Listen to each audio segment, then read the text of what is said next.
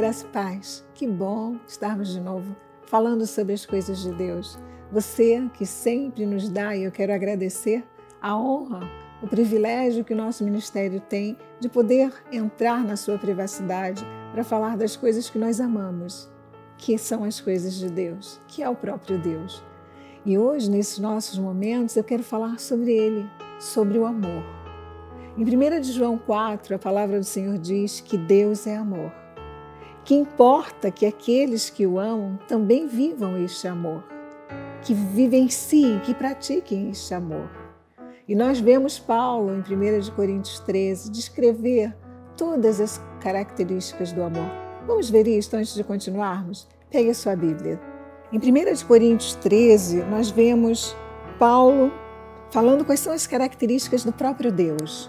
Quando ele diz: O amor é paciente, é benigno, o amor não arde em ciúmes, não se ufana, não se ensoberbece, não se conduz inconvenientemente, não procura os seus interesses, não se exaspera, não se ressente do mal, não se alegra com a injustiça, mas regozija-se com a verdade. Tudo sofre, tudo crê, tudo espera, tudo suporta.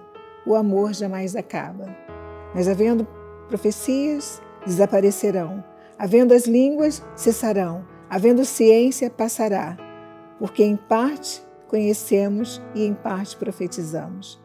Tudo que nós vemos aqui, todas essas características, essas 16 características, são as características do nosso Deus.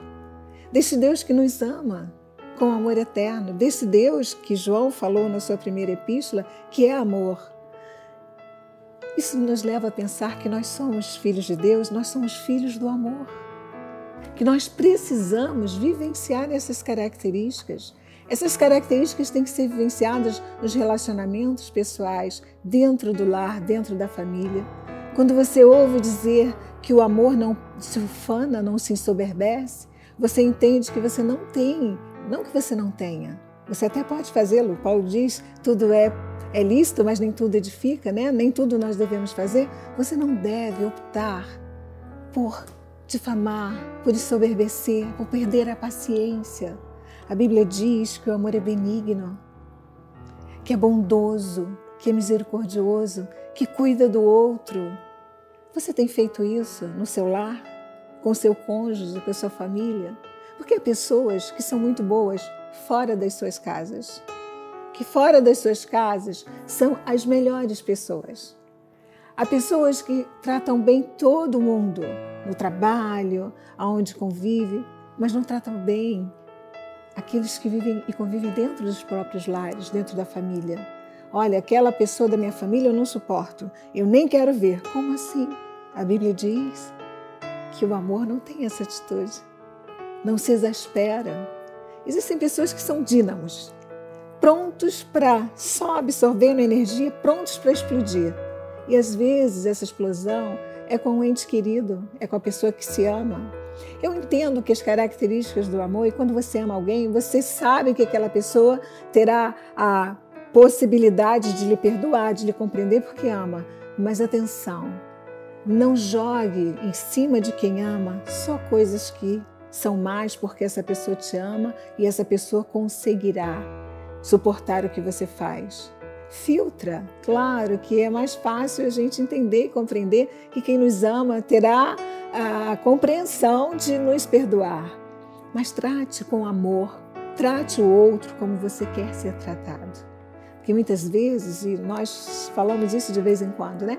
O bom julgador por si julga o outro. Então eu julgo quem eu amo como eu gostaria de ser julgada. Então eu quero o que daquela pessoa? O que, eu espero desta pessoa? Que pode ser um, um colega de trabalho, pode ser um marido, uma esposa, um filho, uma vozinha. Eu amo as, as vozinhas e os avôzinhos, né?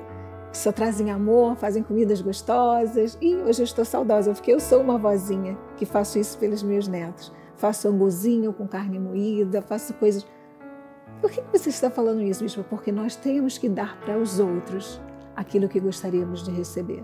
Porque o nosso Deus, com todas essas características, você quer ver? Vamos um pouquinho mais à frente. Paulo continua falando isso em Efésios. Em Efésios 3,17, Paulo diz assim: E assim habite Cristo no vosso coração pela fé, estando vós arraigados e alicerçados em amor.